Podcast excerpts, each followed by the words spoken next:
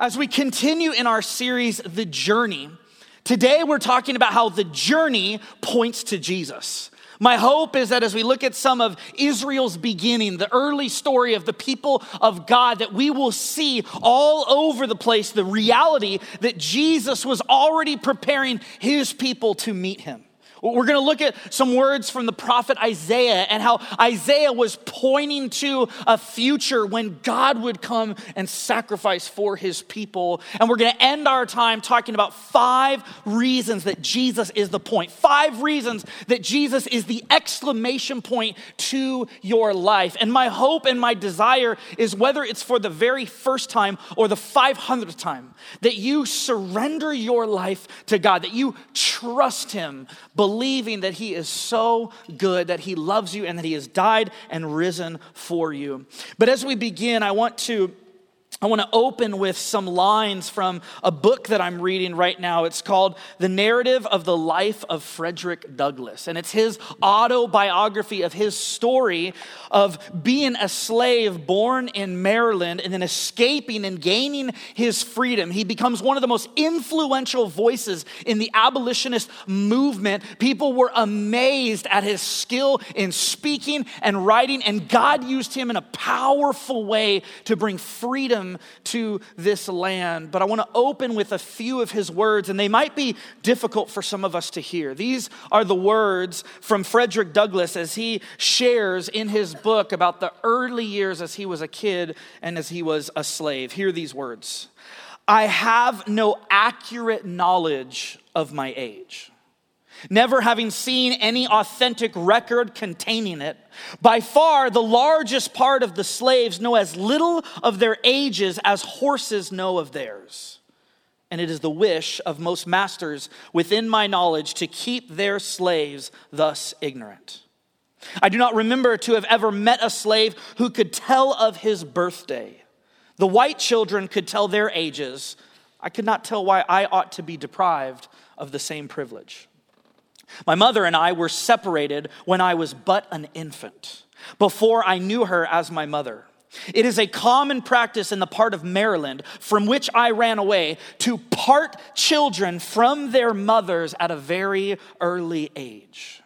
Frequently, before the child has reached its twelfth month, its mother is taken from it and hired out on some farm a considerable distance off, and the child is placed under the care of an old woman too old for field labor. For what this separation is done, I do not know, unless it be to hinder the development of the child's affection towards its mother, and to blunt and destroy the natural affection of the mother for the child. This is the inevitable result. My mother was hired by a Mister Stewart who lived twelve miles from my home. She made her journeys to see me in the night, traveling the whole distance on foot after the performance of her, of her day's work. I do not recollect ever seeing my mother by the light of day. She was with me in the night. She would lie down with me and get me to sleep. But long before I waked, she was gone. What an unimaginable story. Frederick Douglass, not knowing his birthday later in his life, claimed that his birthday was February fourteenth, eighteen eighteen. When he was about six years old, he was sent off to work in Baltimore. At the age of twelve, he began to learn to read and write. And one, one of the first things he did is he gathered other slaves close to him, and he taught them, based on the New Testament, utilizing the New Testament, he taught them how to read and write.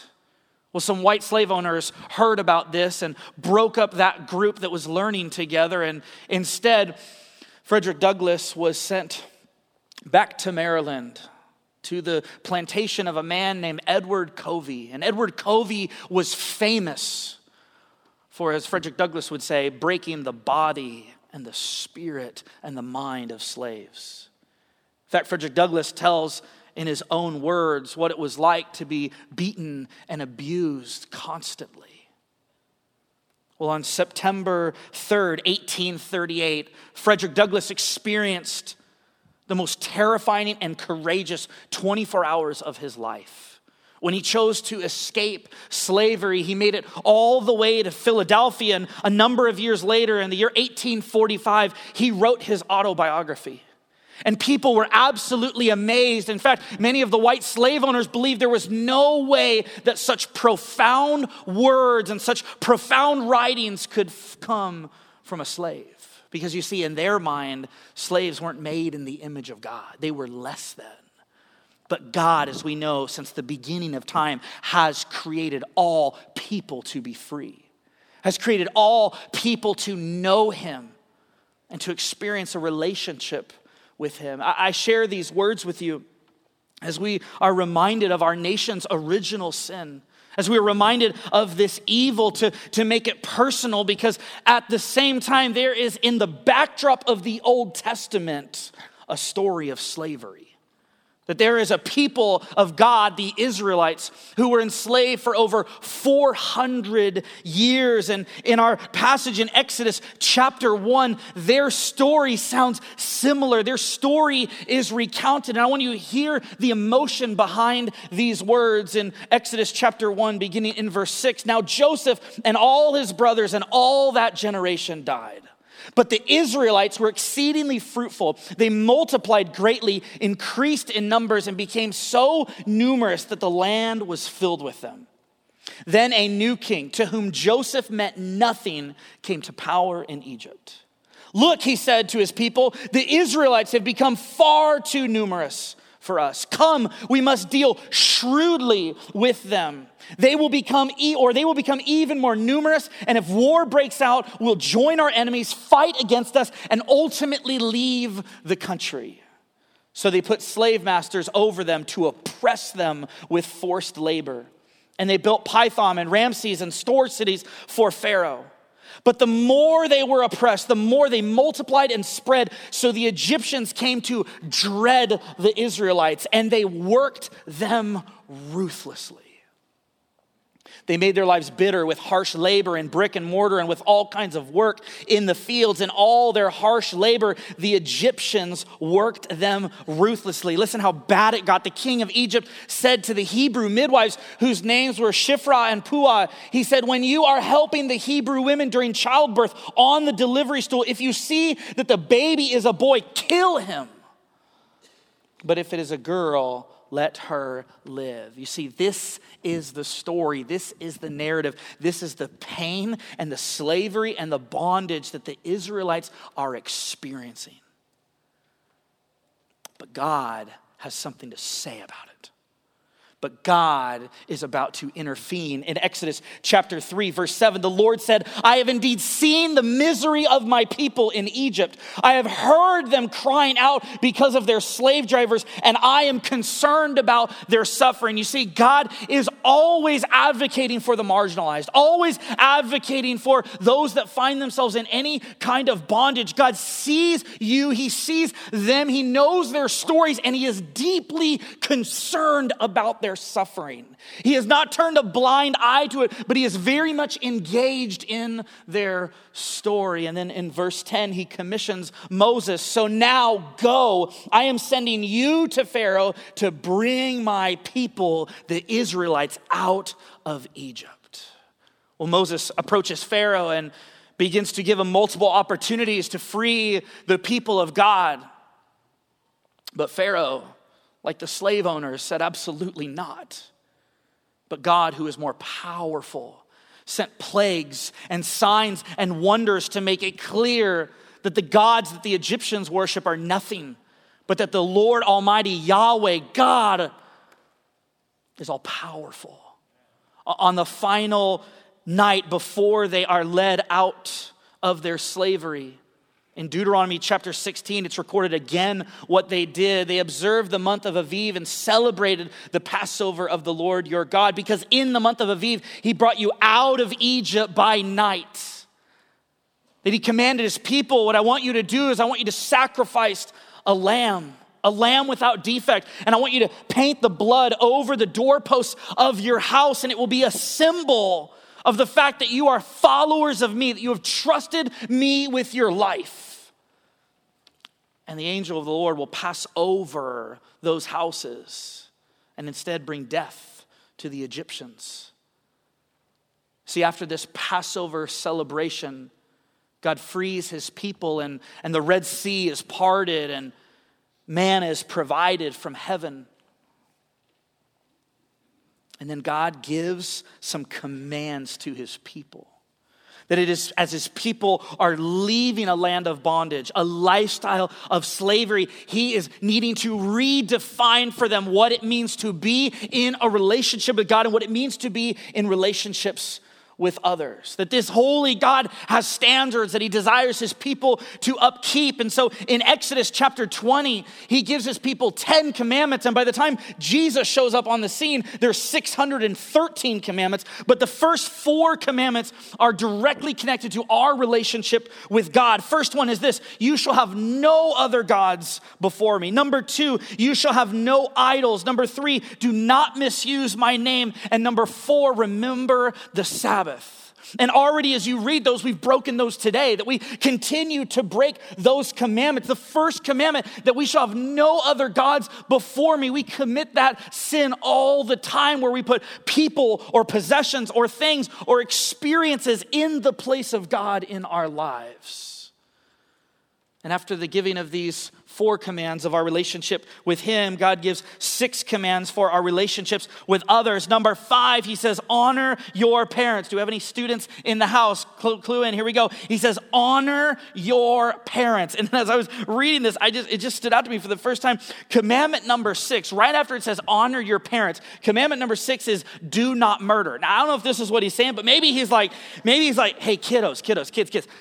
One of the ways you honor your parents is you don't kill them, right? Like maybe that's what he's trying to say here. He's saying, like, that's how we can honor our parents. Don't kill them. So that's kind of the bare minimum. Number seven, do not commit adultery. Number eight, do not steal. Number nine, do not lie. And number ten, do not covet and be jealous for other people's things. As you and I read this list, I can think of six of them I've committed in the last hour. I mean, as we look at this list, it's clear that you and I can't live up on our own to the standard that God has set. And so what he establishes in the Old Testament, in Israel's beginning, what he establishes is a system, is a way in which they can continue in this relationship with God where he is forgiving their sins, where they can maintain that connection with him. My hope and desire is that as we look at it today, that you will see it not just as a commandment that he gave his people in the Old Testament, but as a way of dropping hints and clues of what would ultimately come, in that it points to Jesus. Uh, for me, I remember as a kid learning about the Cadillac car. I remember like just hearing people talk about a Cadillac. We can never afford it, but a Cadillac was like a really, really great car, right? And as I was thinking about this, I was trying to figure out, okay, what's a way for us to remember the sacrificial system? What's a way for us to remember kind of this structure that God set up for dealing with his people? And as I was researching it, let's throw that up there real quick, I discovered that there's sort of Stadilac. And so remember the Cadillac, right? Cadillac is like a great way of connect, of, you know, driving a car. The Stadilac was like the great way of connecting with God in that day, okay? So it's like a numeric or a, a, an acronym device for you to kind of remember what we're talking about. But God established a sacrificial system in order to deal with the sin of his people. Let's look in Leviticus chapter five, verse thirteen. Leviticus five thirteen says this: in this way, the priest will make atonement for them for any of these sins they have committed. And so God establishes a sacrificial system to deal with, to bring forgiveness and atonement. But here's what you need to know. The kind of forgiveness and atonement that this system brought, because it was by very nature humans offering their own animal sacrifices, it was a way of passing over or covering over sin. It was not the way in which God would defeat sin. You see, his covering and passing over sin was temporary, but it would point to a day when God would ultimately defeat sin once and for all. Why did God establish this kind of system? Before we break it apart and look into it, why did he establish it? I want to look at just three reasons real quick. Number one is this: God wanted to make it crystal clear to all of us that sin equals death. That every time sin equals death. Sin is not just a regrettable decision. It's not just a mistake. It's not just that thing that didn't get posted and you're so thankful about and only you and a few friends know and you guys made like a blood promise and said we're not going to tell anybody. That's not... That's not what sin does. Ultimately, sin brings death. Sin brings biological death. It brings physical death. It brings emotional death. It mean, it brings cosmological, spiritual death. It brings relational death. That is what sin does. And so when our sin brings death and separates us from God, his desire is that we would be back with him. And so something has to give. There has to be some kind of price paid for that sin to take it seriously. And you and I, we want God to take sin seriously. When other people sin against us, we want him to take that very seriously. We don't love when he takes our own sin seriously. But sin does bring death. Number two, God did this because he wanted to maintain not a religion, but he wanted to maintain a relationship with his people. And this system allowed a maintenance of that relationship. And then number three, Galatians three twenty-four, Paul says that the law was our guardian until Christ came that we might be justified by faith. The third reason that the system was established was so that it would guard us, it would protect the people of God, and ultimately it would prepare them and point them to a day when God would defeat sin once and for all in Christ. And so here's how the sacrificial system worked. Find me in Exodus chapter twenty-five, verse eight and nine. It says this, "Then have them make a sanctuary for me, and I will dwell among them." Remember that word, I will dwell among them. That is God's heart revealed. He desires to dwell with his people. Verse nine. "Make this tabernacle and all its furnishings exactly like the pattern I will show you." And so what God lays out in the Old Testament is what this tabernacle, what this tent structure, what this meeting place, this dwelling place of his would look like so that he could be in relationship with his people. So let me talk about what those different components were. So let's go back to the chart. So we have the tabernacle, and it serves to accomplish this sacrificial system to connect Connect people with their God. Right, the very first thing you notice in the tabernacle is what was called the ark. And the ark was literally this like giant container that stood on four poles. It never touched the ground, and it was believed that the Ten Commandments, that they resided inside of there. And it was believed that the ark was the holy of holies. That was the closest that you could come to God. And one of the first things you would notice is right, right in front of the ark was a giant curtain, a two to three inch thick, ornate, beautiful curtain that would be a divider between the people, the unholy, sinful, broken people, and holy, blameless, perfect God. Once a year, the high priests would come and they would, they would open up that curtain. And they would present their sacrifices for their own sin and for the sin of the people. It was such a dangerous task that when the high priest would go in, they would tie a rope around his ankle, and his buddies would be standing outside holding the rope. And if, if they were in there, if the high priest was in there too long, it was believed that he had not confessed his sins. And so being in the very presence of a holy God killed him. And so they would pull their high priest out. Well, right past the ark and the curtain, the next thing you would notice is a table. And there was a table, which is so fitting for Communion Sunday. There was a table with some bread on it. And this was called the table of the bread of presence. And it was a reminder to the Israelites that God had provided for his people, that he had provided the manna, that he had taken care of them, that Yahweh was with them, that he was here, and that he ultimately loved them. Right next to the table was the lampstand, and, and the lampstand lit up the entire tabernacle, making all of the elements visible, but it also was a reminder that God is light, that God was the one who brought light into the world. Right after the lampstand, once you step right outside of the tabernacle, was the altar. And on the altar is where the sacrifices were made. I want to show you Exodus chapter twenty-nine, just verse thirty-eight. "This is what you are to offer on the altar regularly each day, two lambs a year old." They were constantly offering sacrifices to cover over, to pass over their sin. And then right outside of the altar is the courtyard. And that's the gathering place where as you step into the courtyard and as you prepare to enter into the presence of God, you are aware of your own sin and your own brokenness and your desperate need for him. But you see, there, there's an inherent problem within this system. And it's recorded in Hebrews chapter ten, verse eleven. Day after day, every priest stands and performs his religious duties. Again and again, he offers the same sacrifices which can never take away sins. The writer of Hebrews says the problem with this system is really that it wasn't supposed to be all-consuming in and of itself. It wasn't God's final part of his story. It was pointing to a reality, pointing to a truth that when Christ showed up, he would take away sin once and for all. He would absolutely deal with it. And this practice had to be repeated of sacrifices over and over and over again. And it was as if there was this longing within the people of God for more. This longing within the people of God for him to intervene in a way similar to what he had done in their redemption from Egypt. That God would do something that they could not do themselves.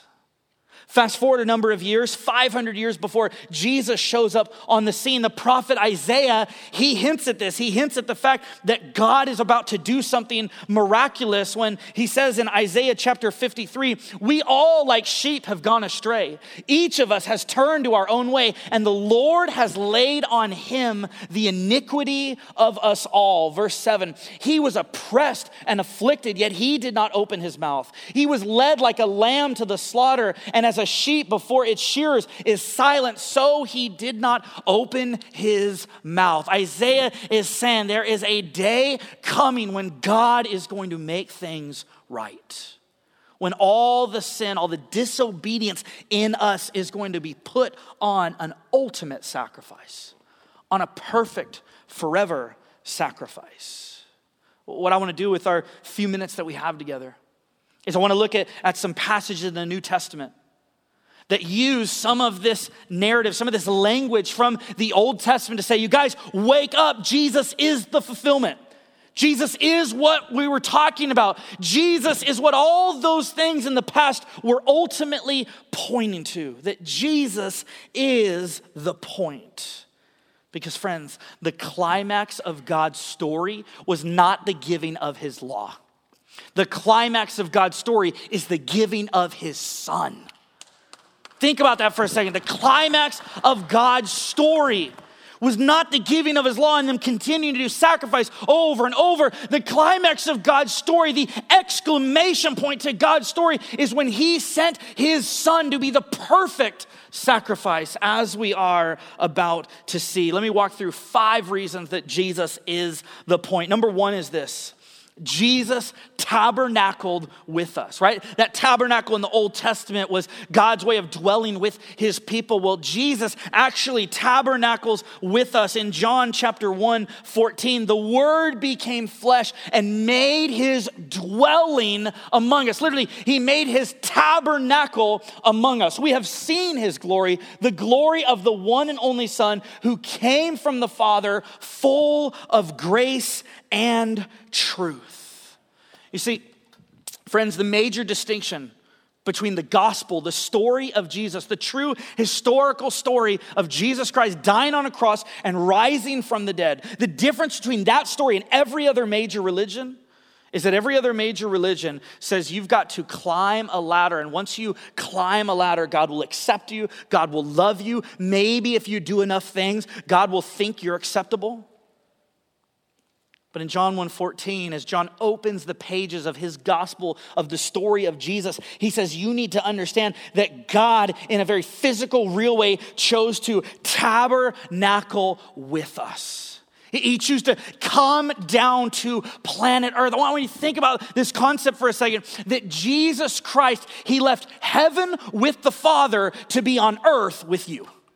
That Jesus left heaven with the Father so that he could be on earth with you. I mean, what does that say about his immense, great love for you? Have you ever been in the presence of somebody that you just didn't feel worthy to be around? I remember this, how I felt when I first met Sarah, my wife. Thankfully, we're married now, but when I first met her, I remember thinking, this girl is way out of my league. There is no way I should even be close to her right now. And I remember as we were talking, I got the courage to ask her out on a date, and we went on our very first date. And I remember stressing and, and being anxious about, what are we gonna do? Where am I gonna take her? And I remember doing some research, and, and this is so out of my character, but for some reason I was like, I really wanna impress her. And so I made a decision that for our first date, we were gonna go to an art museum, okay? Now I know some of you maybe are into the art museum. I don't get it, okay? I don't get it, but I was like, I'm going to the art museum because maybe she'll think I'm really great. And so we pull up, we pull up to the LACMA, uh, and, and we're, we're, I remember kind of circling to try to find a parking spot, and all of a sudden this amazing parking spot opens up right in front of the LACMA, which I'm like, this is a sign from God Almighty that this is the woman I'm gonna marry, right? So I park, I park my car, and I go up to the little toll booth, and, or the, the little coin thing, whatever, and I'm dropping coins inside.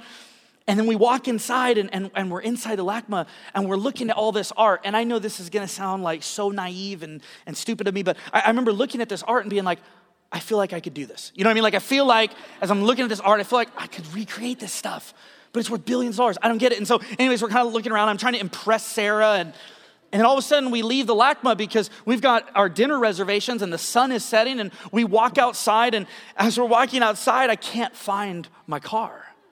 And I start doing laps around the LACMA trying to find the car. I can't find it, and I'm stressing out, and my palms are sweating. I'm like, this is the worst date ever. And, and I go up to the info booth, and I say, hey, is, uh, I thought I parked my car right here, but I don't see it. And he was like, oh, man. He's like, bro, they towed your car. Like, they towed your car. And he's like, he's like, here's the thing, man. This happens all the time, but where they towed your car is like, it's, it's, it's in a bad area. It's, it's right in kind of the center where like the Crips and the, and the Bloods like kind of meet.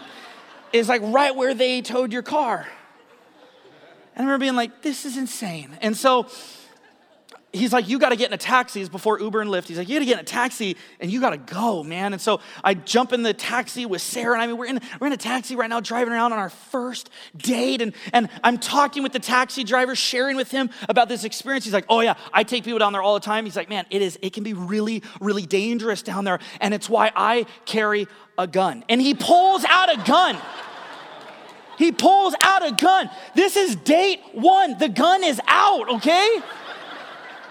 And we're, and so I'm literally like trying to protect Sarah, but I don't even know what to, I'm just wanting to cower. And so we get there, and he drops us off, and I'm just feeling like I am so powerless to protect Sarah. And anyway, I have a T-ball bat, that's it. And so I just, I don't know like what to do in this situation. And, and we get the car back eventually, and we're late for our dinner reservation. And so we just kind of end up going home, and I, I drop her off. And I remember driving home and just going, she's never gonna wanna talk to me again. Like, this girl is amazing and great. And I just took her through the worst date ever. And then the next day, she called me. She called me. And she wanted to talk, and I was blown away, you guys, because in this moment, I was aware of my lack. I was aware of my stupidity. I was aware of how short I had fallen and how amazing I felt like she was. And I was blown away that she would want to spend time with me. You see, sometimes we walk around as Christians very proud. We're like, yeah, Jesus is my homie, right? God's my homie. He's cool with me. He's lucky to hang out with me. And I think Jesus would want to say, bro, like, remember what's actually going on here. Remember that I left heaven with the Father to be on earth with you. Don't forget that. And that just shows you how much I love you and I'm crazy about you. Not only did Jesus tabernacle with us, but number two, Jesus tore the curtain. I love this passage in Mark chapter fifteen, verse thirty-seven. It says, with a loud cry, Jesus breathed his last on the cross. Verse thirty-eight, the curtain of the temple was torn in two from top to bottom. And when the centurion who stood there in front of Jesus saw how he died, he said, surely this man was the Son of God. that Jesus tore the curtain. I remember, uh, is Jesse here? Where is Jesse? I don't know where Jesse is. One of our pastors, our uh, our F S M associate, F S M and J H M associate pastor, Jesse. I remember him and I were one time talking about this passage. And he made this really interesting comment that I've never forgotten. He said, he said, you know, Jesus tore the curtain, but oftentimes we spend our lives trying to sew that thing back up. Come on, Jesse Hunter. We tried to sew, we try to sew that thing back up to create divisions and barriers between us and God, between God and other people. We've become so obsessed with our own self-righteousness that we try to sew back up the curtain so certain people couldn't have access to God or that he couldn't possibly love that person. You see, in this story, Jesus tore the curtain so that every single person would have direct access to God, as Paul would say. Just think about this. You have a V I P all-access pass to God. That you don't need a priest or a pastor or anyone to come before you. That because of what Jesus has done, the curtain has been torn. You are welcomed into the Holy of Holies. That you get to talk with the God of the universe. And he loves hearing your voice. But the second thing that stood out to me from this passage was that here's a centurion. Here's a man who, he's so far from God. He's so far outside of the religious boundaries of that day. And in fact, he's one of the people who's very physically responsible for the crucifixion of Jesus Christ. And yet when this centurion experiences the power of the cross, his life is changed. Can I ask you a question, friends? Who in your life have you given up praying for? Who, who in your life have you said, you know what, there is no hope that my husband or wife is ever going to come to faith in Christ? Who, who have you said, you know what, there's no way my kids, there's no way my son, my daughter, my brother, my sister, my roommate, my friend, my neighbor, there's no, my coworker, my grandkids, there is no way. Like their life is too messed up. They are too far gone. There is no hope. If Jesus can save a centurion, he can certainly save anyone else in your life. So friends, can I encourage you? Can I encourage you maybe today to begin praying again? To begin praying boldly, that they would encounter the power of the cross and the resurrection of Jesus, because it can change anyone and everyone. Number three, Jesus is our perfect high priest. Remember that high priest was the one who would go in on behalf of the other people into the Holy of Holies. But Jesus is actually our perfect high priest. In Hebrews chapter seven, twenty-three to twenty-six. Now there have been many of those priests since death prevented them from continuing in office. But because Jesus lives forever, he has a permanent priesthood. So he permanently is the high priest. Therefore, he is able to save completely those who come to God through him, because he always lives to intercede for them. Verse twenty-six, such a high priest truly meets our need. One who is holy, blameless, pure, set apart from sinners, exalted above the heavens. See, Jesus is everything that we are not. Jesus is perfect, blameless, holy, set apart, fulfills this role completely and perfectly. But you know what the scriptures say is that if Jesus lives forever, then your salvation, your hope, and you will live forever. That, that if Jesus is blameless, that when he deposits that onto you, when he clothes you with his righteousness, that as Paul would say, you become blameless with him. Number four, Jesus is our perfect sacrifice. Verse twenty-seven of Hebrews chapter seven. Unlike the other high priest, he does not need to offer sacrifices day after day, first for his own sins and then for the sins of the people. He sacrificed for their sins once for all when he offered himself. Remember, the high priest would come in and sacrifice something else for the people. Jesus, being our perfect sacrifice, he sacrifices himself. Jesus did not send a substitute to save you. He sent himself to save you. But friends, I want to ask you a question. What is it that keeps you saved and forgiven? Think about that for a second. What is it that keeps you saved and forgiven? Because if you've been following Jesus at all, I'd imagine you'd look back on your past and you'd say, man, Jesus forgave and saved me from my past. But unfortunately, one of the traps we fall into as the people of God oftentimes is we believe he has saved us from our past, but we also believe it is our job to manage our sin from here on out. That in fact, as we manage our sin, as we either hide it from people, as we keep secrets, as we engage in things that we know are dishonoring to Christ, but instead of receiving his forgiveness, we try to do a bunch of things to earn it. That as we do that, we weaken the power of the cross. What is it, friends, that keeps you saved and forgiven? Is it your ability to do good works? Or is it the power of the cross? Is it the cross of Christ that you go back to for your past, your present, and your future? That means your sin that you are going to commit tomorrow has been paid for in full by Jesus. He is your perfect sacrifice. This means as Christians, you can live way more free. And you know how you live way more free? You be really honest about your struggles. Because as you confess your struggles and your sin, you are not going to somehow convince God that you are not worth saving because he has already saved you. So friends, if he truly is our perfect sacrifice, we can walk into our life groups and into our families and into our communities and say, hey guys, I'm struggling with porn. Hey guys, I'm struggling with greed. Hey guys, I'm struggling with racism. Hey guys, I, I I don't have a handle on my life right now. I've got an addiction that nobody else knows about. And you know why we can do that? Because Jesus has already forgiven us. And if he has already forgiven us, then he will come alongside us and transform us, which is our big and final last idea. Number five, Jesus has completely saved us and is completely transforming us. In Hebrews ten fourteen, the author says, for by one sacrifice, he has made perfect forever those who are being made holy. Can I just give a shout out to all of our perfectionists, to our Enneagram ones in the house here, who you just feel like, man, you are constantly so critical of yourself. And you're convinced that if you have one day where you don't make any mistakes and nobody else makes mistakes around you, that all of a sudden you will be fully alive.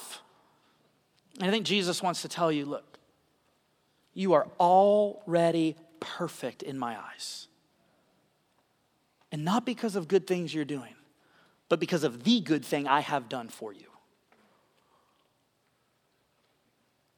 But then Jesus, he makes a commitment to not just save us completely. I mean, I mean, he, he puts his righteousness on us. He, he puts a new outfit on us. He puts new sneakers on our feet. I mean, we are walking around clothed in Christ.